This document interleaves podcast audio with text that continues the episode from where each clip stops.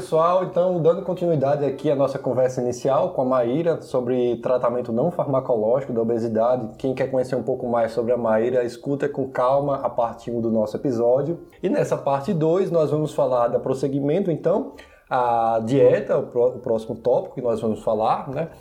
O papel da atividade física, como orientar a sua importância, se existe uma periodicidade de consultas ideais, a Maíra vai comentar um pouco sobre isso, o papel da obesidade no contexto da pandemia, essa inter-relação, né? E por fim, o que não deve ser orientado numa consulta com o paciente.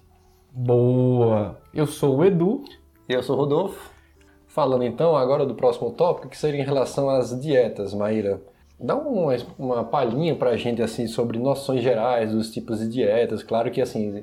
Se ele quiser, pode fazer só um podcast específico só sobre as dietas, né? Mas aí você tem que chamar um nutricionista. Também, vamos debater junto isso aí. Brincadeira. Então, a primeira pergunta é, além disso, né, das noções gerais, existe uma dieta ideal? Né, qual é a sua importância, de modo geral, sobre as dietas, né? E o que considerar numa dieta, né? Sim, falar isso com vocês é meio chovendo molhado, né? Porque a gente fez a mesma residência.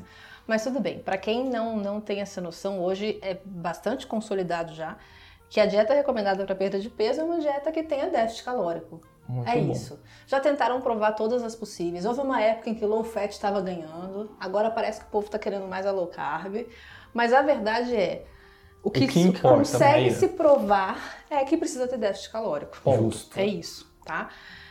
Conceitual, né? Dieta o que bate hipocalórica. E o que quer que seja, meu amigo.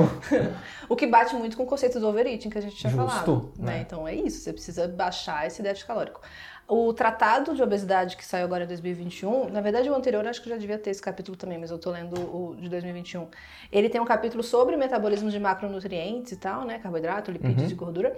E é bastante interessante porque você vê do ponto de vista bioquímico como que funciona o metabolismo de cada um deles. E o armazenamento de gordura é determinado pelo delta de gasto energético e ingestão. Então, é muito claro bioquimicamente que o que importa é o delta, entendeu? É, pelo menos, né, atualmente. À luz das nossas evidências atuais. Do momento, né? Se você está assistindo esse vídeo em 2030... Eu já não sei. Talvez não teremos outro conceito, mas atualmente... Mas até o momento é isso. Então, até lá no Canadá também, eles tinham um padrão... Ah, gente, lá era muito legal. Sabe o que eles faziam? Calorimetria direta para todo mundo. Legal, hein? Todo mundo chegava fazendo a calorimetria direta. Legal. Porque não sei se vocês sabem, mas é o melhor método para aferição de taxa metabólica basal. Coisa, né? É completamente. Na verdade, é o único método, entre aspas, de cálculo da taxa metabólica basal de fato. Cálculo da taxa metabólica basal, assim, com base em gases eliminados e tal. Sim. Porque o restante é tudo equação, né? Tudo. Existe o Harris Benedict, que é o mais usado, principalmente no hospital, e que nutricionistas usam também. E a bioimpedância, posso estar cagando uma regra aqui, mas eu acho que ela também faz cálculos apenas, né? Ela mede a impedância, ela dá e calcula, estima o negócio. É uma chutada. Todos eles têm que ser validados para a calorimetria indireta. Então, esse é o padrão ouro. O padrão ouro é a base de comparação, né? Com todos os outros métodos. Então, lá eles faziam. E aí, qual que era o objetivo, né? O que é uma dieta hipocalórica, só para quem nunca viu? Você pega a taxa metabólica basal e multiplica por 1.2 ou 1.1, dependendo, porque a taxa metabólica basal é a pessoa, assim, deitadinha na cama, fazendo nada, coma, sacou? Então, você multiplica por um pouquinho, para você ter o seu dia a dia ali, 1.1 ou 1.2. Quando você fizer mais exercício, você multiplicaria por mais do que isso. Você multiplica por 1.1 ou 1.2, e aí você tem o gasto energético. Você pega esse número e reduz 500 quilocalorias, pelo menos. Isso seria uma dieta hipocalórica, tá?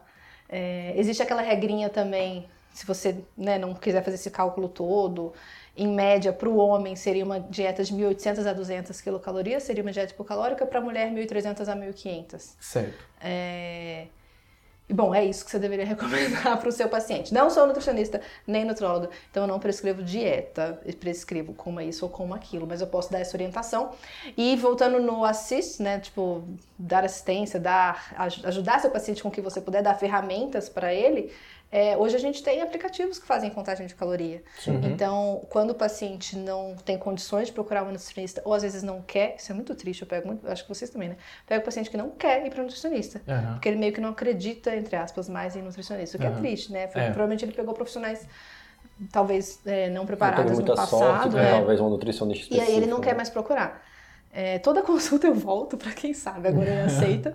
Mas aí a gente pode pelo menos recomendar isso. A gente calcula essa taxa metabólica, reduz 500 quilocalorias e recomenda usar o aplicativo. E uma coisa interessante também, é claro que isso é uma coisa meio chutada assim também, né? Mas em teoria, para você perder o equivalente a 1 quilo por semana, você precisaria de mais ou menos um déficit de 1.000 quilocalorias por dia, ou seja, um déficit semanal de 7.000 quilocalorias. Então, é claro que à medida que você vai perdendo peso, você também vai perdendo músculo, a sua taxa metabólica basal também reduz. E cada vez funciona por muito tempo. Exato, e mecanismos adaptativos ao longo do tempo que podem provocar mudanças. Sabendo que o que eu vou falar agora não é absoluto, mas é a referência que eles usavam lá na Wharton Medical Clinic, eu tenho isso anotado, literalmente de caneta, assim, a pessoa não falou, eu anotei.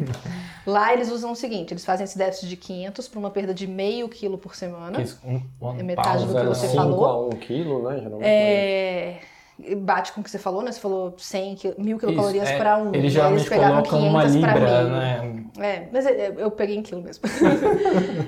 Porque não vou entender nada de libra. Então eles recomendam esse déficit e eles falam por 3 a 6 meses. Isso. Porque depois disso você já tem que fazer outra calorimetria. E ele faz. Exato, né? E é interessante isso, porque você vai se reajustando, né? A sua taxa metabólica basal, você atinge um platô em um determinado momento.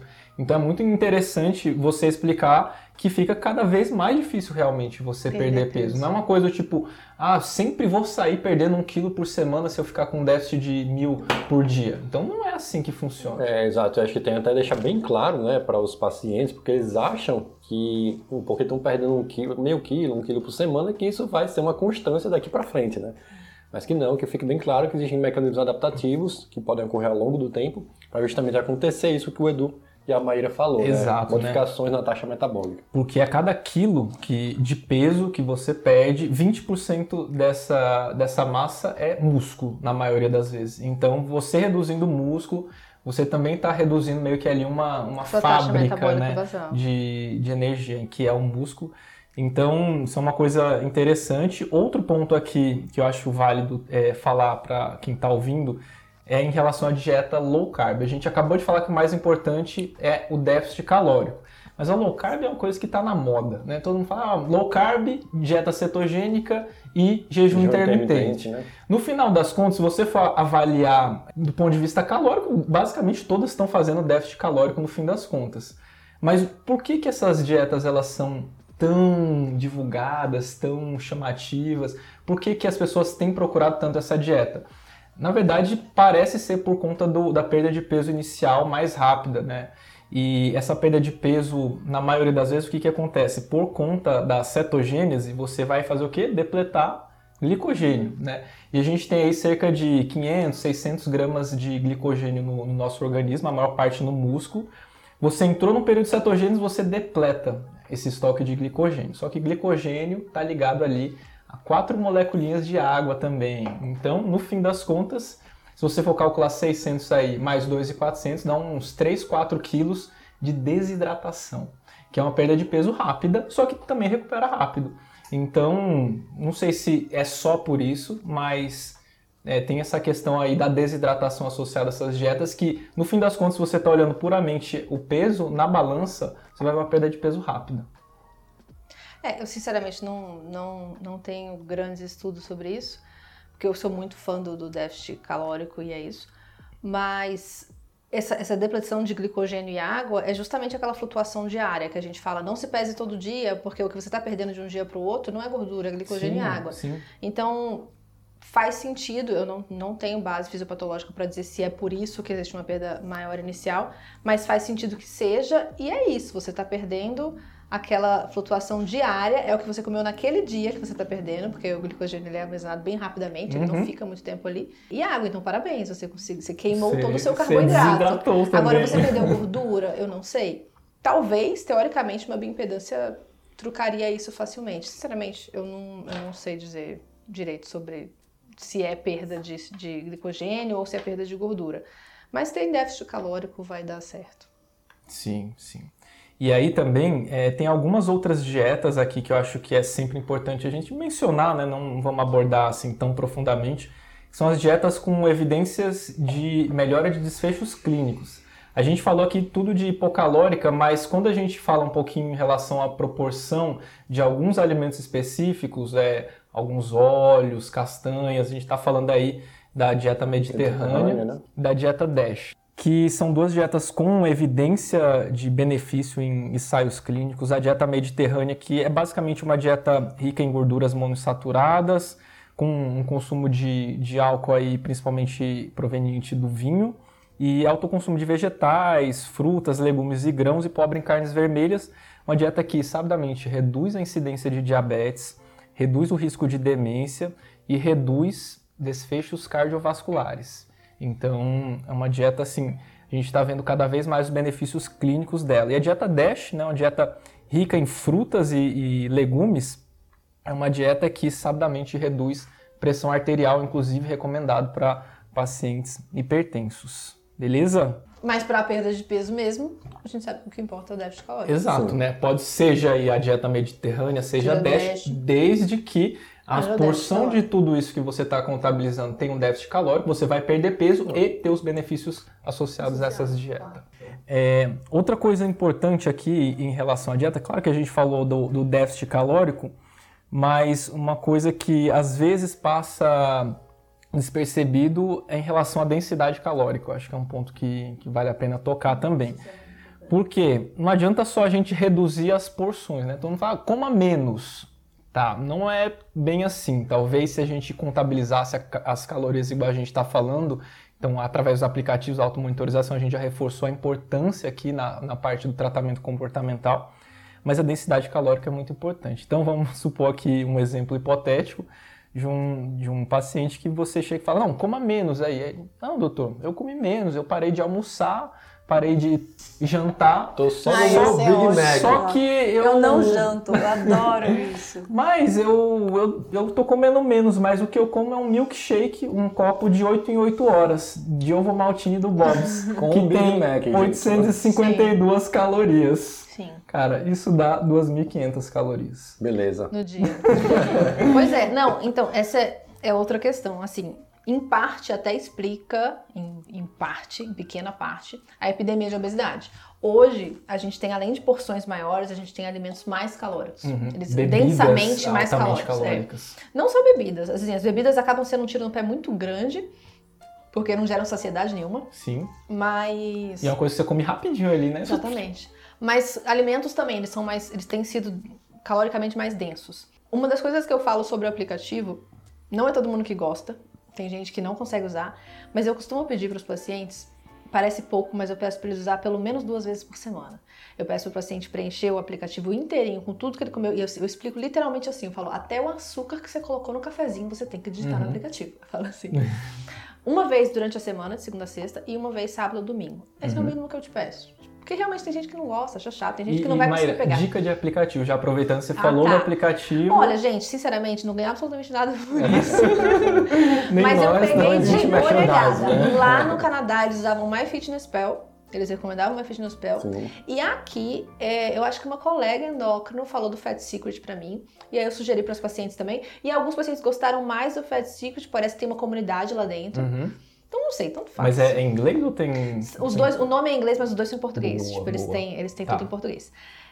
Mas sabe por que essa questão do uso do aplicativo, mesmo que 2 vezes por semana? Função educativa. Uhum, claro. O paciente, e eu falo isso pro paciente na consulta. Eu falei, olha, joga pelo menos, porque aí você vai ver que às vezes tem uma coisa que você come que é super calórica. Exato. E aí tem outra que você gosta igual. Pega uma sobremesa. Tem 2 sobremesas que você adora. Uma tem, sei lá, 800 quilocalorias, outra tem 300. Aí você vai, da próxima vez, você vai escolher de 300. Não, isso gera um processo de reflexão no paciente. Exatamente. Ele aprende muito mais, né? Porque quando ele vê o saldo final ali do aplicativo, diz, nossa, não sabia que era tanta caloria isso daqui, o que foi que eu fiz? E isso já gera uma reflexão para a próxima refeição. É igual quando você tá lá no bar, né? Não, saideira ali, né? Quando você vai ver a conta. Exatamente. Você não te perdeu ali, né? Agora já era, Miguel. Então... Fica para a próxima agora. Tipo isso. E então... isso aqui que você falou, né, Maíra, é bem importante esse gancho aí dos líquidos, porque também é uma espécie de uma refeição que é muito negligenciada, né? Em termos de calorias. pelos pacientes, né? Eles falam muito, eu comi isso, no café isso, aqui no almoço, isso aqui na janta. Nem comenta, né, do que bebeu. Nem comenta do líquido, do suco de laranja, eu faço questão de perguntar. Exato. Aí, com o quê? Aí, como assim, o quê? Você bebe o quê? Ah, um suco natural. Suco natural? Uhum. Ótimo, suco natural. E carboidratos, né? Só carboidrato. Com açúcar ainda. Exatamente. Uma bela eu sou super... Vocês sabem como é que eu sou boazinha com os pacientes? Eu sou muito boazinha. Mas tem uma coisa que eu falo, eu até explico pra eles, falei, olha, não sou enérgica, não sou brava, não sou nada disso, não sou radical, mas eu gostaria muito que a sua bebida favorita a partir de agora fosse água. Isso eu falo pros pacientes. Mas eu explico, eu falo, olha, pra quem tá querendo perder peso, o que não é fácil, você tá lutando contra contrarreguladores do seu próprio organismo. Beber caloria é um tiro no pé, não faz sentido você beber caloria. A menos que você goste muito. Eu pergunto literalmente isso para vocês. Esse suco no almoço te é muito caro? Tipo, é muito importante para você? Se você não beber esse suco de uva, você fica triste e tal. E tem alguns pacientes, eu acho que foi uma paciente só, que falou que realmente ela gostava muito, era muito gostosa, ela era legal. A maioria fala, não você bebe água. É só um complemento, né? Então, é mais um complemento ali da refeição. E é uma coisa que está enraizada na nossa cultura. Isso que eu ia falar. Cara, quando a gente vai nos restaurantes, os você garçons... Você pede um suco para ser light. Não, e os garçons nem perguntam se a gente quer ou não. Eles já perguntam, quer o que pra beber? Exato. Ou seja, tá perguntando assim, pressupondo que você vai beber alguma coisa, entendeu? Então, isso é uma coisa que... E fica feio pedir água às vezes, né? Você você... Como assim? Não. Tipo, água você toma em casa. Você vai tomar no... Não, mas você tá colocando um monte de caloria pra dentro. Fica meio feio, né? E particularmente em relação ao suco, assim, refrigerante, obviamente, tem cheio de coisas ruins ali dentro. Particularmente em relação ao suco, passa essa impressão de saudável, porque óbvio, tem as vitaminas, minerais que tem nas frutas, isso é legal. Mas você quebrou totalmente a mastigação, que gera saciedade, o próprio processo de digestão, que é termogênico, existe a termogênese alimentar, é pequena, mas existe, e ajuda a gerar saciedade. Tem a fibra também da fruta, né? Algumas frutas mais, outras menos. Então eu falo o seguinte pro paciente, bebe um copo d'água e come a fruta. Sim. Você gosta de fazer um suco natural de laranja, beleza, chupa uma laranja e bebe um copo d'água. Porque a água ali, né, zero calorias, exatamente. Você induz um pouquinho de saciedade ali com a água. Isso, perfeito. Não, e isso que a Maíra falou, né, o problema do suco líquido, de modo geral, né, que é um ingrediente altamente calórico e o pior, não gera saciedade, né? Exatamente. Esse é o grande problema. E o saldo no final, do dia, se você for colocar caloria por caloria, dá uma diferença boa, viu? Imagina... Você vai tomar ali 200 ml, por exemplo, ou melhor, uma latinha de Schweppes Citrus. Você toma ali no almoço, no jantar e uma ali no lanchinho ali, sabe, no recreio. Você tomou mais uma dela. Cada latinha tem 170 quilocalorias. Se você tomar 3 dessas por dia, são 500. Já deu o déficit que você tinha que ter. Já deu o déficit que você tinha que ter. Se você tirar isso, pronto. Então, já é uma coisa a mais que você poderia modificar. Nisso, eu diria que é o ponto em que eu sou mais radical, entre aspas, na dieta. Eu gostaria muito, eu falo isso nos meus pacientes, que sua bebida favorita fosse água. Bacana. Só para complementar mais uma última coisa, já que a gente está falando de dieta, de porções, proporção, né, de macronutrientes, acho importante lembrar também que essas dietas muito restritivas ou que restringem muito, por exemplo, uma dieta very low carb, uma dieta cetogênica, importante lembrar de alguns conceitos, tem estudos que mostram isso, da relação entre a porcentagem de carboidrato na dieta e mortalidade. E tem estudos que mostram que é uma curva em U, tá? Então, restrições com menos de 40% de carboidrato na dieta ou com mais de 70% de carbo na dieta, elas estão associadas com piores desfechos clínicos, com mais mortalidade. Então, tomar cuidado com essas dietas muito restritivas, porque tem a questão de piores desfechos. E não só isso, Edu, assim, uma das frases que eu falo na primeira consulta, faço questão de falar na primeira consulta, é aquilo que você falou, obesidade é doença crônica. Então, joga o paciente no mundo real mesmo, estou trabalhando, estou com a minha família, tenho meus problemas. Qual é a possibilidade do paciente conseguir seguir uma velha louca? Exato. Isso que eu bato muito na tecla do dia a dia. É uma coisa que tem que ter, beleza, você quer fazer, tudo bem, tem seus benefícios e tal, mas tem que ter início, meio e fim muito bem estabelecidos. Muito bom, Rodolfo. E a manutenção, como é que vai ficar? Então, aqui, Para encerrar a parte de dieta, o mais importante em relação à dieta, além de ser hipocalórica, é ser uma dieta que o paciente consiga aderir. Então, longo prazo. Dois pontos chaves. Ser hipocalórica e ser uma dieta que o paciente consiga fazer no longo prazo. Porque a gente não está falando aqui de, faz uma dieta aí de 4 semanas, perde 8 quilos e foi isso, Brasil. Não. A gente está falando de uma doença crônica e precisa de um tratamento crônico. Parênteses. Até existe essa dieta mais rápida. Eu acho que eu já comentei com vocês na residência que existem, às vezes, spas, onde você interna pacientes para fazer uma dieta de muito baixa caloria, em geral, como ponte para cirurgia bariátrica. Legal. E aí tem alguns hospitais que fazem esse protocolo. Né? Sim, e aí eu tô falando de super obesos. Então, né, aquele paciente que, meu Deus, já está com muitas complicações. É tipo assim, é quase como uma medida salvadora. Sim, entendeu? Sim. Então, não é que é proibido você fazer uma very low carb ou de muito baixa caloria. Mas entendo para que ela serve. Exato, o papel dela. Ela é temporária, dela, né? Ela é um... E até porque não é uma coisa que dá para manter. Exato, é um estilo de amostra, então, né? Que a médio e longo prazo, essas ideias, as dietas, elas convergem em termos de peso. Convergem para uma recuperação de peso no longo prazo. Então, no fim das contas, o que importa é o déficit calórico. Exato, ponto final. Ponto.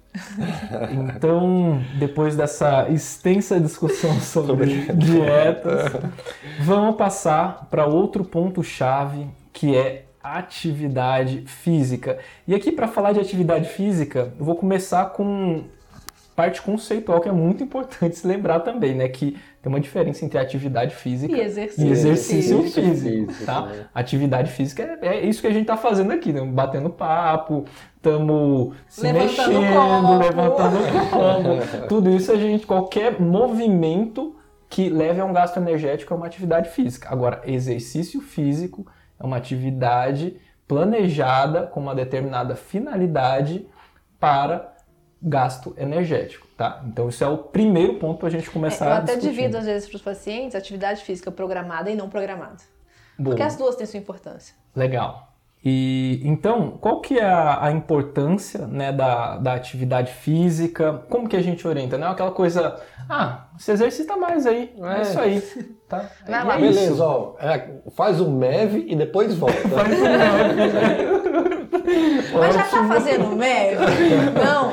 Então volta quando estiver fazendo. Então coloca na conduta, né, Maíra? MEV? Sim. Oriento MEV, clássico. Não vou dizer que nunca pus, põe mesmo. Quem nunca, né? Bom, mas então aqui, continuando a parte conceitual, primeira coisa que eu acho que é importante comentar é a definição de sedentarismo do ponto de vista de minutos de atividade física por semana. O Colégio Americano de Medicina Esportiva, ele define sedentarismo como menos do que 150 minutos por semana de atividade física. E aí, além da definição de sedentarismo, a gente precisa definir o papel da atividade física, porque algumas pessoas, a gente sabe que tem um conceito errado em relação à atividade física, como se isso fosse super fazer a diferença na perda de peso inicial, e a gente sabe que, na verdade, não é bem assim o papel da atividade física, né, Maíra? Exatamente. Assim, primeiro, grande defensora da atividade física. Também. A atividade física é sensacional, te ajuda em mais coisas do que você pode imaginar, te ajuda basicamente na sua felicidade. Se você parar pra pensar, você fica mais feliz se tiver atividade física. Mas, em termos de perda de peso, não é aquela continha que você vê na esteira, sabe? Tá na esteira, aparece lá, perdi todas as calorias. Ah, que legal! Isso é até importante de desconstruir essa ideia, né, Maíra? Porque muitas vezes o paciente chega no nosso consultório, doutor, não sei porque eu não perco peso, porque eu faço academia 7 vezes na semana, eu vou pra esteira. Eu faço 2 horas de musculação e não tô perdendo peso. Então, assim, eles meio que transferem muito a responsabilidade, o papel da perda de peso no tratamento da obesidade pra atividade física, né? E assim, eu entendo essa frustração, entre aspas, porque às vezes é falta de informação mesmo, né? Então, estamos aqui para isso. Então, aquele númerozinho que aparece na esteira e que aparece até no aplicativo, isso é até importante falar, meus pacientes sabem disso, não é para descontar a atividade física igual o aplicativo desconta. Você joga no aplicativo, às vezes já tá linkado com o seu negócio do iPhone aqui e conta seus passos, ele já aparece menos não sei quantas calorias. Esquece isso aí, meu filho. Não é assim que funciona. Por quê? A gente tem essa ideia de que queimei tantas quilocalorias ali na esteira, então eu posso comer isso a mais. Mas não é bem assim. A verdade é que a gente tem muito pouco controle sobre o nosso gasto energético. E é por isso que a dieta é tão importante. Querendo ou não, a gente quer equilibrar uma balança, né? Comer menos e gastar mais para soma dar um déficit, ficar negativa. Perfeito. O que a gente come, a gente controla muito bem. A gente que põe o garfo na nossa boca. Agora, o gasto a gente não controla como a gente gostaria. Então, não é exatamente fui lá na esteira, ela me disse que eu gastei, sei lá, 200 quilocalorias, então eu tô com 200 calorias de déficit. Se eu comer mais 100 ali, tranquilo, não, vou ficar comendo 100 ainda. Você chega à noite, vai dormir, o seu corpo tem algum mecanismo para contrabalancear isso. É muito complexo a regulação do gasto energético. O que a gente sabe hoje é muito complexa. É muito difícil de você conseguir mudar isso. É. Termogênico, por exemplo. Não existe, simples assim. Não é exatamente isso. Você não tá gastando mais energia porque você tomou cafeína, entendeu? Uhum. Ela te dá, talvez, mais performance, dá. A cafeína tem evidência para isso. Potencial ergogênico, né? Isso, mas ela não te faz gastar energia. A verdade é, a gente mexe muito pouco no nosso gasto energético. Então, qual que seria, então, o papel da atividade física? Não é que ele não tem nenhum. Primeiro, ele com certeza te ajuda em outros parâmetros. Então, vai melhorar... perfil de resistência insulínica, vai melhorar perfil de lipídios, pressão, perfil de pressão arterial vai cair, lipídios vão melhorar, então tem 1000 benefícios que você vai tirar disso. Reduz o risco de câncer, né, vários, né, mama, pulmão, intestino, bexiga, rim, é uma lista infinita. É sensacional. Te ajuda a dormir melhor, o que vai te ajudar a perder peso, sono ruim também atrapalha com a perda de peso, mas... em geral, não se recomenda uma estratégia de perda de peso baseada unicamente em atividade física. Sim.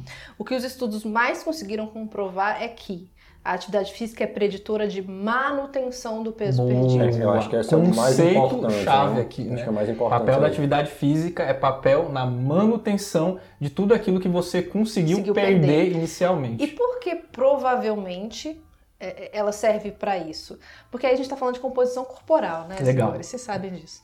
Então tem dois conceitos a se falar aí, né? Então ela ajuda primeiro na manutenção, provavelmente porque ela muda a sua composição corporal. Boa. Você consegue ganhar uma proporção maior de músculo em relação à gordura. Boa. O músculo, apesar dele ser denso no sentido de peso mesmo, então você pode até... ter o mesmo peso, né? De que não tá perdendo peso. Exatamente. Você pode até ter o mesmo peso na balança, mas se você tiver mais músculo do que gordura, você, né, sua aparência física, você vai ter uma circunferência menor, porque o peso é mais, o quilo, a gordura, o músculo é mais denso, né? E ele é metabolicamente ativo. Sim. Ele gasta muito mais energia. Uma fabricazinha ali, né? Então, o simples fato, eu costumo falar a seguinte coisa para os pacientes: se Edu tivesse outro Edu aqui nessa outra cadeira, com o mesmo peso que você, a mesma altura, só que percentualmente com mais músculo, sentado nesta cadeira agora, olhando pra mim, ele estaria gastando mais energia do que você, pelo simples fato dele ter mais músculo. Sim. Então, por isso que ele ajuda muito na manutenção da perda de peso, tá? Porque ele melhora a composição corporal. E aí, o segundo conceito que vem disso é: qual que é a atividade física que eu tenho que fazer, então, pra perder peso? É correr na esteira? Ou é fazer musculação? Resposta clássica da medicina. Os dois! Faz os dois, meu senhor, porque você precisa de músculo também. Sim. Né? Então, é isso. O cardiovascular vai te ajudar, principalmente na parte metabólica e cardiovascular. Então, você vai ganhar mais performance, você vai melhorar pressão, você vai melhorar a glicemia. Agora, a musculação, no longo prazo, talvez vai segurar por ter uma composição corporal melhor. Então, tem que ser uma combinação dos dois, né? Não é só cardio, só musculação. Um pouquinho de cada um para pegar o melhor de dois mundos. Exato. Existe uma frequência mínima, Maíra, a se recomendar? Assim, tem aquela recomendação clássica de 3 vezes por semana, 50 minutos, ou 5 vezes a semana, 30 minutos. Mas a máxima é a seguinte: qualquer coisa é melhor do que nada. Não sei se vocês já ouviram falar disso, eu sinceramente nunca vi essa curva desenhada, mas eu já ouvi isso várias vezes. Que para qualquer outra coisa também, não só para perda de peso, tem uma curva de que quanto melhor você tá, mais difícil é você melhorar. Então pensa assim, sei lá, na especialização mesmo. Você, quando entrou na faculdade de medicina, você não sabia nada. Então uma semana de aula parecia que você era um gênio e tal. Quase um Dunning-Kruger, né? Você tava lá em cima, felizão.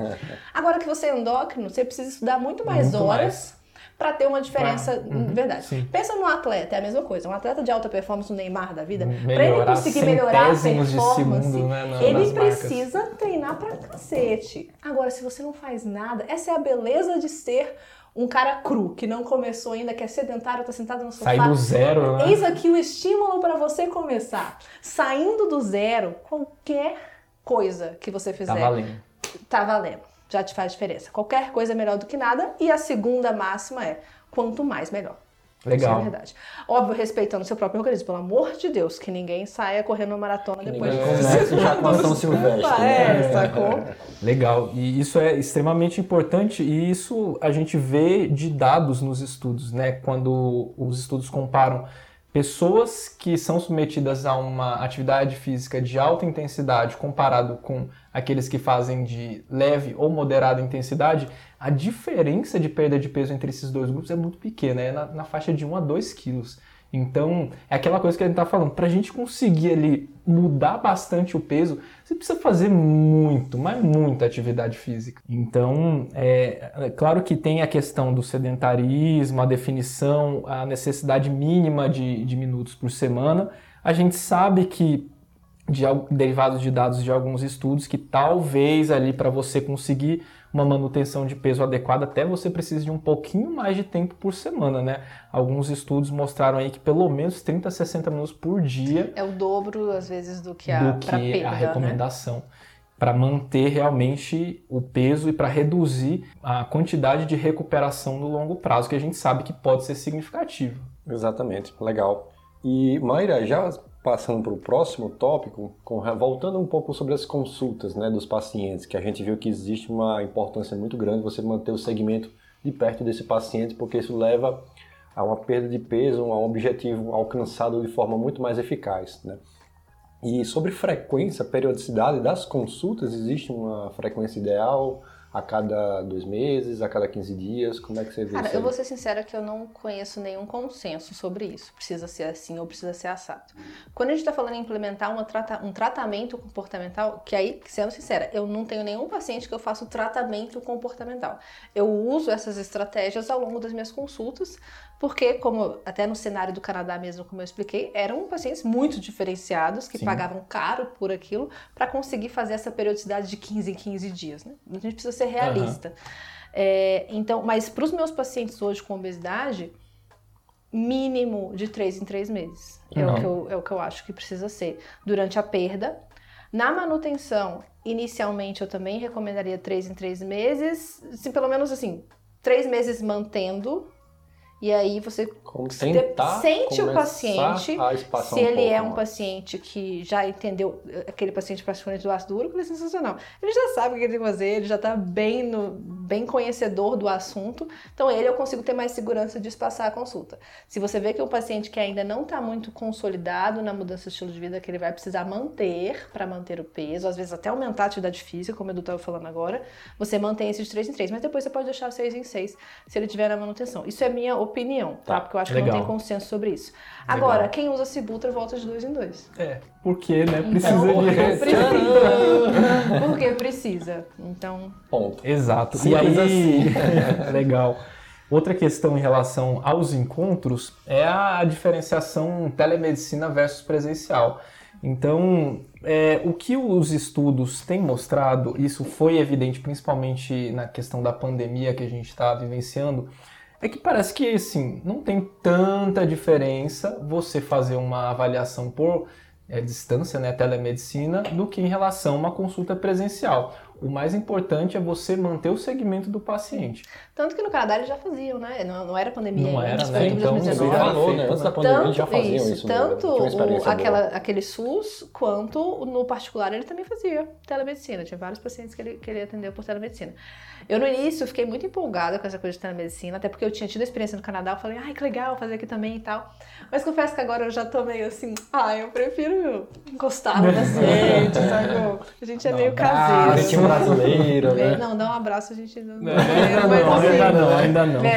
Mas, sei lá, eu gosto de eu ver o peso na balança. Bom, e agora partindo para um dos últimos temas aqui, é contextualizar a questão da obesidade com a nossa pandemia, né, que a gente está vivendo aí do Covid-19. Então, em relação à pandemia, qual o impacto da pandemia do Covid na obesidade? Na verdade, eu acho que até o contrário, né? Qual o impacto da obesidade na pandemia? Porque, como a gente já falou em um episódio atrás aí, a prevalência de pacientes obesos em pacientes com Covid é uma prevalência muito alta. A prevalência de obesidade é uma prevalência muito alta na população. Então, no Covid, essa relação é 1:4. 1 de cada 4 pacientes com Covid tinha obesidade. E a gente sabe que a obesidade é uma doença que está aumentando exponencialmente nas últimas décadas. Ó, só para trazer um dado aqui que eu li de um editorial, nos últimos 40 anos foi de 100 para 700 milhões de pessoas no mundo. É surreal a quantidade de pessoas com obesidade. E aí nesse mesmo comentário que eu li, achei muito interessante que ele falou que, na verdade, a pandemia do Covid é uma sindemia, né? Porque você está vivendo a pandemia do Covid, a pandemia da obesidade, a pandemia de doenças cardiovasculares. Então, você só juntou várias coisas aí. Infelizmente, no momento só, né? Aconteceu o que aconteceu. Cara, assim, falando do cenário Brasil, apesar de eu não acho que é tão diferente assim lá fora, mas pode ser meio que uma oportunidade agora. Porque, assim... Aí, de novo, fazendo até um meia-culpa, eu até entrar no endócrino, não abordava a obesidade, eu acho, com a seriedade que ela merece. Sim. Não, até mas eu estudar... Esse é o mal também, né? Todos os médicos, não, é, né? Aquela coisa que a gente falou, obesidade a gente nem considerava comorbidade. Como uma comorbidade. Exatamente. Ah, não tem então, assim, nenhum eu problema. Acho que é muito triste, obviamente, tudo que está acontecendo com o Covid, mas a gente tem que tirar um aprendizado disso para abrir os olhos que a obesidade é uma doença, é sério, e... Olha só, né? O aumento de morbidade, mortalidade no caso do Covid, Sim. que a obesidade traz. Então, assim, cara, é uma doença. Eu já peguei, né, eu passei a interconsulta de endócrino no hospital, vi o paciente e tal, e nas consultas, todas as avaliações antes de mim tava lá sobrepeso. E o paciente tinha obesidade grau 3. Uhum. Os próprios profissionais de saúde não colocavam essa palavra ou usavam a palavra sobrepeso como sinônimo de excesso de peso, que não é sobrepeso, tem uma classificação Sim. IMC de 25 a 30. Tipo, não, senhora, essa pessoa não tem sobrepeso, ela tem obesidade grau 3. Sim. Então, assim, óbvio que é triste tudo que está acontecendo, mas eu acho que dá pra gente tirar um aprendizado disso, talvez usar isso para trazer mais luz para a questão da obesidade, o quanto que ela é importante e como que ela precisa ser abordada com seriedade. Sim. Inclusive, principalmente para os profissionais que não abordam isso, até para referenciar, para dar algum aconselhamento, para usar o 5A que seja, Sim. e abordar o paciente, perguntar se ele quer falar sobre isso, perguntar se ele tem interesse em ser encaminhado para alguém que o ajude nisso. Porque gera repercussão, minha gente. Exato, né? A mesma ideia do tratamento comportamental, né? De trazer aquilo para sua consciência, né? Que, gente, ó, ele tem obesidade grau 3. Ele precisa de um segmento, ele precisa ser avaliado, ele precisa ser seguido. Então, trazer isso para a consciência para os profissionais que estão na linha de frente também. Porque é claro que a gente recebe os pacientes referenciados, mas a gente não está lidando com toda aquela população de pacientes obesos que teriam benefício de um segmento.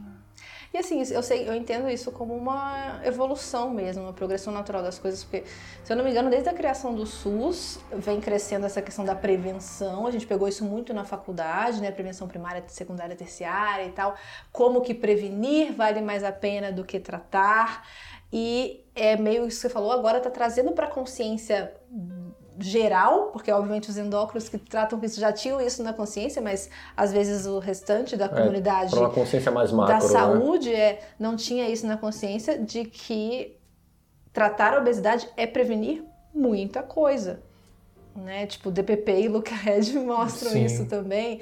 Óbvio que o objetivo deles, eles tinham um parcial objetivo de perda de peso, mas a perda de peso foi preditora de redução das chances de diabetes ou melhora do controle. Então, assim, é de uma importância tremenda se a gente quiser viver mais. E assim, só complementando também que ao mesmo tempo que uma coisa é causa, ela também é consequência, né?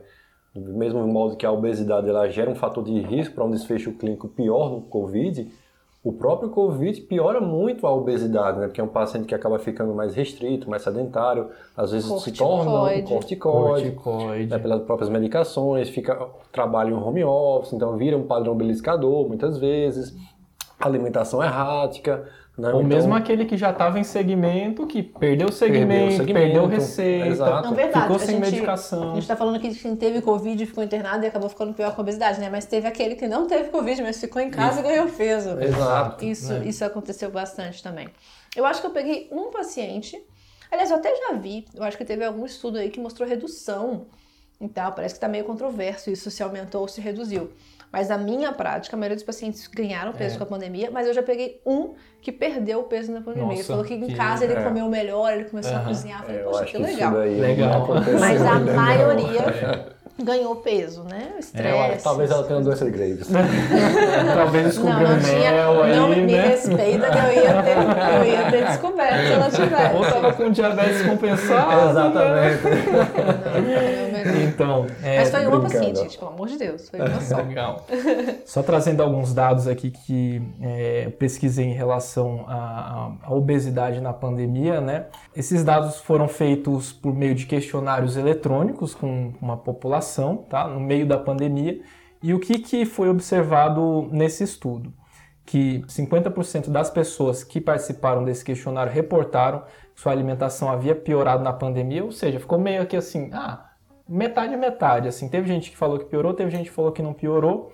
80% das pessoas que responderam falaram que estava mais difícil aderir às dietas e 74% das pessoas que responderam ou mantiveram ou ganharam peso na pandemia. Então, aquele paciente que você viu lá que perdeu peso faz parte aí desses 26% que perderam peso na pandemia. Então, a maioria parece que ou manteve ou ganhou peso aí na pandemia. E, principalmente, eu acho que eu lembrei, o que eu vi de controverso?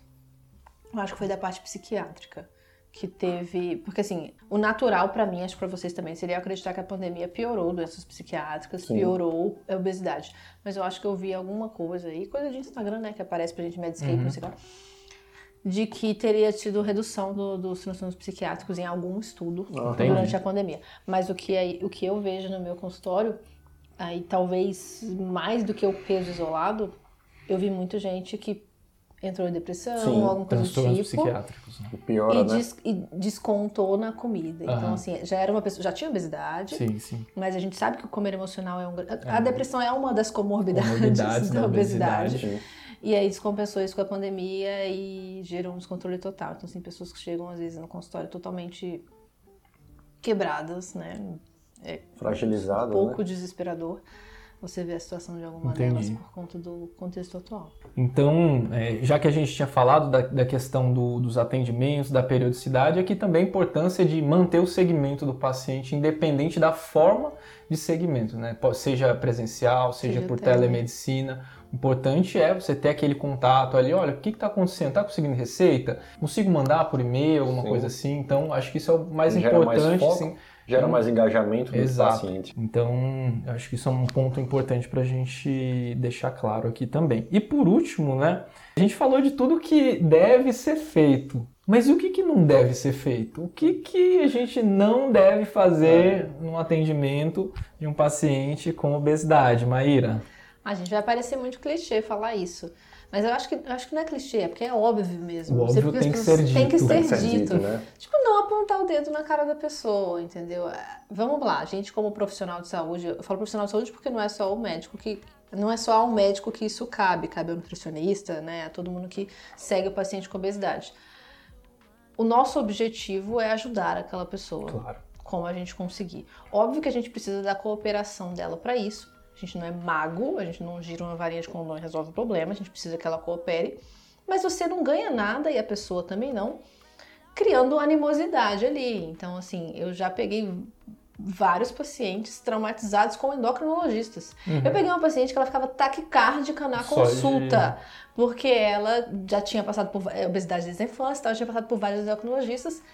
E ela não se sentiu confortável ali, porque ela provavelmente já foi, sei lá, não sei, humilhada. Não necessariamente humilhada, mas assim, né, não teve a empatia necessária no momento. Exato, né? Tem que ter cuidado nas palavras que a gente usa, né? Falando do palavras Bruno Halpern, e expressões, né? Também, né? Expressões faciais. Daquela questão, né, que a gente... Claro, isso é óbvio, né? Você não vai chamar o paciente de gordo, né? Você... seu obeso. Então, um post do Bruno Halpern que eu até vi, que ele falava assim... Pessoa com obesidade, né? Não o obeso, o gordo, né? Isso era Sim. evidente. Você tem que...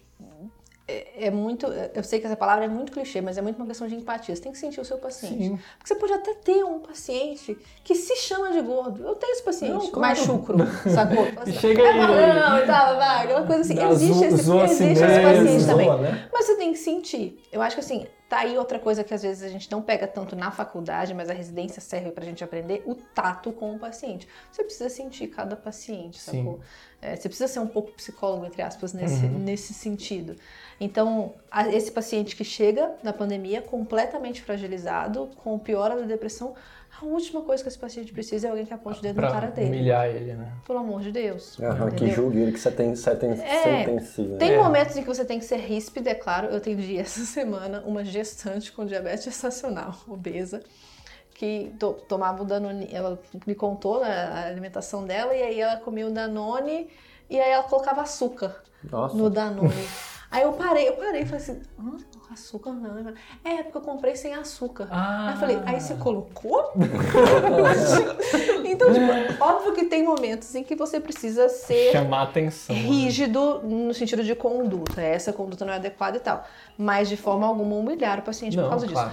Aí, puxando o saquinho do Canadá também, a diretriz canadense, ela é muito clara nisso. Ela tem todo um capítulo sobre weight bias, que é como eles chamam, né? Que é... Viés não é a palavra correta, mas é... Bom, a tradução literal é viés, é o viés da obesidade. E aí tem estudos sobre isso, você já deve ter visto, que doenças deixam de ser tratadas no paciente obeso. Tipo assim, doenças ortopédicas têm menos diagnóstico no paciente obeso, porque ele chega no ortopedista e fala, tem que perder peso. E não faz o exame que talvez deveria ser feito, ou coisa do tipo. E não estou dizendo que a obesidade não gera essas consequências e que perder peso não é importante para tratar doenças ortopédicas, com certeza é. Mas você precisa ter algum acolhimento. Justo. Então, assim, primeiro o que não fazer é isso, eu acho, né? Meter o pé na porta. Jogar a culpa, né, em cima do paciente, como se fosse falta de vergonha, né? Falta de vergonha assim, na cara, o que é preguiça. Então, a gente sabe que é uma doença crônica, então tem que ser abordado como tal, com seriedade, com empatia. Até porque vem aquela questão que eu falei, que eu, de novo, não sei se isso tem evidência ou se simplesmente são coisas que eu ouvi. Todo mundo come mais do que precisa. Sim. A gente só é abençoado com uma capacidade de armazenar gordura no subcutâneo. O Bruno Halpern, assim, eu não acho que foi ele que criou essa teoria, mas a primeira vez que eu ouvi foi numa palestra dele, né? Que a obesidade é uma questão de qual... Óbvio, isso não resume a obesidade inteira, mas essa é uma das hipóteses. É uma questão de o quão capaz você é de armazenar gordura no lugar certo, no subcutâneo. E aí tem pessoas que conseguem usar bastante subcutâneo, tem pessoas que começou a ganhar peso já vai pra visceral e ectópica, talvez, né? Gordura no fígado, pâncreas e músculo. Bom, é isso. Certo. Não, e outra coisa que é importante também, né? É que a gente falou na parte de tratamento comportamental em relação às metas. Colocar as metas realísticas e não prometer resultados para o paciente. Isso é uma coisa absurda que a gente vê por aí falando. Perda de peso de 20 quilos ou seu dinheiro de volta. Cara, perda de 15 quilos em um mês. Não, sim, sério. Isso é muito triste. Assim, quem que faz isso, né? São justamente quem prescreve medicações. Por favor, escutem as minhas aspas pelo podcast. Naturais. Não sei se vocês sabem, mas a regulamentação de suplementos é diferente da regulamentação de medicamentos. E desculpa, mas é por isso que as pessoas vendem tanto os suplementos e os naturais. Não é porque eles são melhores, não é porque a indústria farmacêutica é a grande malvadona, não sei o que lá. É simplesmente porque não tem regulamentação. Sim. Então eles podem fazer o que eles quiserem. É por isso. Então eles podem fazer esse tipo de propaganda. Sim. Entendeu? Vai pra Novo, vê se a Novo pode fazer essa propaganda de forma alguma. Falar aí ela precisa Ozempic, perda 10 quilos ou te devolvemos o dinheiro. Jamais, entendeu? Porque tem regulamentação por trás. Claro. Então, assim, é triste isso, mas aí eu acho que A gente, não cabe a gente combater isso, obviamente, né? A gente não é nenhuma força de fazer a lei ser cumprida, mas cabe a gente espalhar a formação correta, que é o que vocês estão fazendo aqui, meninos. Obrigado. Muito bom, muito bom. E aí outra coisa também, né, que a gente já mencionou, que eu acho que é importante a gente falar aqui, que não deve ser feito, é simplesmente prescrever um tratamento e obrigar o paciente a fazer isso, né? Forçar um tratamento, chegar e falar assim, aqui ó, você tem que tomar isso daqui mesmo e pronto, entendeu? Você vai tomar a sibutramina e pronto. Meu, então, tipo, como que... Famosa autonomia do paciente, né? Autonomia do paciente. A de agree, você precisa concordar, é uma negociação. Exato, ali, né, gente? Né? E a gente sabe que, tanto de todos os pilares do tratamento da obesidade, é fundamental a gente propor para o paciente várias formas de abordagem. Então, mesmo na escolha da medicação, que é uma coisa que a gente não mencionou aqui, é aquilo que a Maíra comentou lá do Canadá. Olha, tem o Contrave, tem a Liraglutida e tem o Orlistat. Essas são as opções, tem esses efeitos colaterais, esse é o custo. O que você acha? Qual que você consegue? Exatamente, entendeu? Porque muitas vezes você joga para o paciente um tratamento que você quer, mas não necessariamente é aquele que ele pode pagar. Exato, você nem considera, né? Você fala, ó, aqui, ó, tá aqui o Saxenda, tá? A dose é essa, tá bom? Dê um jeito de pagar aí. Exatamente. Não, e acontece demais, às vezes chega para mim paciente vindo de outros médicos e falando que, o paciente me passou esse remédio aqui, mas aí quando eu fui na farmácia era muito caro. Aí passou, por exemplo, o Ozempic. Aí eu até falo, olha, essa medicação é sensacional. Ela é ótima, o médico fez certo de te passar. Só que realmente ela é cara. Tipo, se você não tem coisa de passar, não adianta de passar desse remédio. Exato. Clássico. Então, e aí outra coisa é em relação ao prazo de tratamento, né? Então, reforçando mais uma vez no episódio... Obesidade é doença crônica. Então, qualquer abordagem tem que ser contínua, né? Então, não adianta a gente prescrever uma medicação. Aqui, ó, em 3 meses, tá? A gente vai se você responder bem, perder uns 4 ou 8 quilos ali com ela, aí depois a gente suspende, tá bom? Então, claro que não vai assim, não existe um tempo, né, um tempo X, assim, um cut-off. Ah, não, tratamento de obesidade a gente faz por 2 anos e depois foi isso. Certo? Bacana. Falou! Só que não, né, gente? Então... isso é outra coisa que eu falo na primeira consulta. Como eu falei, eu falo que a doença é crônica e eu explico que o tratamento tem que ser crônico também. E eu confesso que é uma parte que às vezes me entristece, porque eu gostaria muito de virar pro paciente e falar, eu vou te resolver, mas etc. E eu até tento passar pra ele, olha, não tô te falando isso pra você ficar triste e sair daqui chorando e achar que você não tem esperança, mas pra você colocar seu pé no chão. Sim. É o weight bias and expectations, né? Sim. Você colocar as pessoas no lugar certo. Mas eu confesso que, assim, eu gostaria de poder dizer outra coisa. Chegar e falar assim, né? Não, a gente vai usar por uns 6 meses e depois vai ficar ótimo. Exatamente. Mas não é assim. Infelizmente, não é assim. Beleza, e por último, resume aí pra gente os conceitos principais que a gente precisa sair sabendo desse episódio. Tentarei. Vamos lá. Acho que, assim, um primeiro ponto... é o manejo de expectativa, tanto do paciente quanto do médico. Lembrando que a gente provavelmente está falando para médicos aqui. Então, entender que a perda de peso não é fácil, que a obesidade é uma doença crônica e que a gente precisa trabalhar tanto com a perda quanto com a manutenção. Então, esse paciente vai te acompanhar, você vai acompanhar ele por um longo prazo. É crônico esse segmento. É bom você e o paciente terem noção disso. Então, entender também o quanto de perda que é significativo. Você não precisa normalizar o IMC desse paciente. Óbvio que ia ser muito legal se você conseguisse. Mas saiba que 5 a 10% de perda já dá benefício para o paciente. Quanto mais, melhor, fato. Mas se ele perder 5, é muito importante até você parabenizar ele por isso. Com certeza. Porque já dá benefício. Feedback positivo. Então, expectativa. Manejar a expectativa. Outro ponto importante, falando lá no inicinho, no tratamento comportamental em si, a monitorização. Orientar o paciente isso. Olha, é legal sim você se pesar uma vez por semana. Não precisa ser todo dia, senão você vai estar pesando um glicogênio em água, que não faz muito sentido. Mas uma vez por semana, idealmente nas mesmas condições. Então, às vezes eu falo pro paciente, sei lá, escolhe um dia, sexta-feira, de manhã, assim que você acordou em jejum. Pesa todo dia, no seu quarto, sei lá, só de pijama, uma coisa assim. Então, tenta controlar mais ou menos a situação e repetir uma vez por semana essa pesagem. E a mesma coisa na dieta, você monitorar. Né? Você pode usar o aplicativo, fazer um diário de papel, alguma coisa do tipo, mas o simples ato de estar monitorando, a gente tem evidências que ajudam na perda de peso. Boa. Então essas são boas opções para o tratamento comportamental. E ainda no tratamento comportamental, a própria correção de comportamentos. Então aquela estratégia que óbvio que Talvez lendo o artigo fique mais fácil para ajudar, mas você tentar identificar momentos de risco, qual que é a principal fragilidade daquele paciente e como que você consegue talvez resgatar alguns valores nele que o ajudem naquele momento a vencer a essas vontades, lembrando do delay discounting, aquela coisa que não é fácil. Você também tem essa dificuldade, pode não ser com comida, mas você também tem essa dificuldade com alguma coisa, não me engane.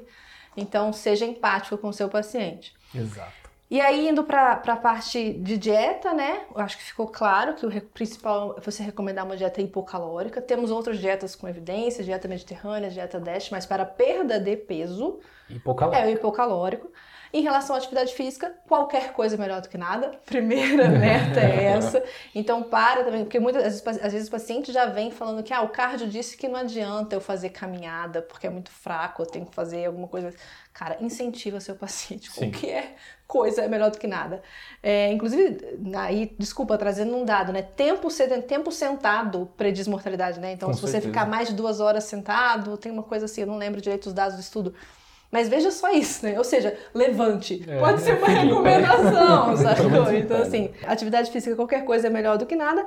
Quanto mais, melhor. Mas, de preferência, combinando aeróbico com resistido. Pra você também ganhar músculo. Boa. Tá? No nosso final aí, a gente falou sobre a pandemia, que eu acho que o principal recado é trazer essa consciência para os não endocrinologistas, ou pessoas que não são especialistas nesse tema, pelo menos para elas terem a sensibilidade de perceber a importância, detectar e iniciar essa conversa com os pacientes. Acho que, principalmente o pessoal da saúde da família, ia ser muito legal começar a trabalhar mais nesse tema. Não sei se eu resumi direitinho, mas era mais ou menos isso. Sensacional. Muito bom, Maíra. Muito bom. Então, para encerrar, gostaria de agradecer aqui a Maíra pelo compartilhamento pela discussão rica que a gente teve aqui. É sempre muito, muito legal a gente discutir a obesidade com pessoas que tratam a obesidade com seriedade, que têm um compromisso, né, também com a ciência, que é uma coisa que hoje em dia, infelizmente, né, a gente está vendo que cada coisa, né, em relação a... Que a gente vê no dia a dia, né, sobretudo nessas redes sociais, que o pessoal vai jogando informações muitas vezes falaciosas. Né? Então é importante a gente ter informações de qualidade e passar essas informações de qualidade para frente.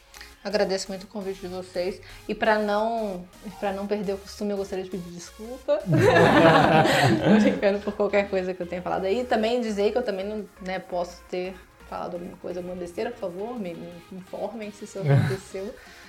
Mas eu estou tentando. É aprendizado contínuo, sempre, né? É um assunto aí que eu, pelo menos, aprendi bastante aqui conversando também, com a Maíra. Estudando aqui pro episódio, também aprendi bastante, aprendi discutindo aqui com vocês. Então, é uma coisa muito boa, assim, você tá discutindo com pessoas que são muito boas.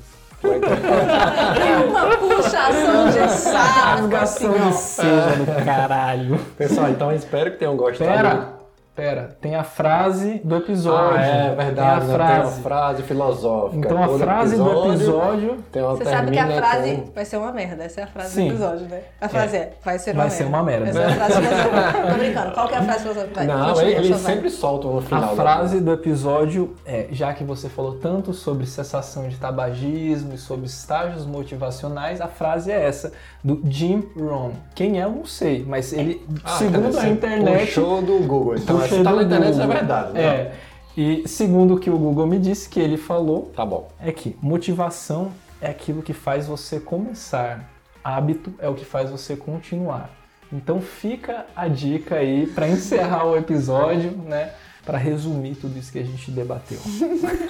Legal, espero que tenham gostado dessa mais nova frase filosófica do Google. Então, pessoal, espero que tenham gostado, né, da parte 1 e da parte 2 aí da conversa com a Maíra. Ficou muito legal, a gente aprendeu bastante aqui. É uma coisa que a gente no dia a dia acaba não vendo muito nos artigos, né? A gente acaba focando muito no tratamento farmacológico.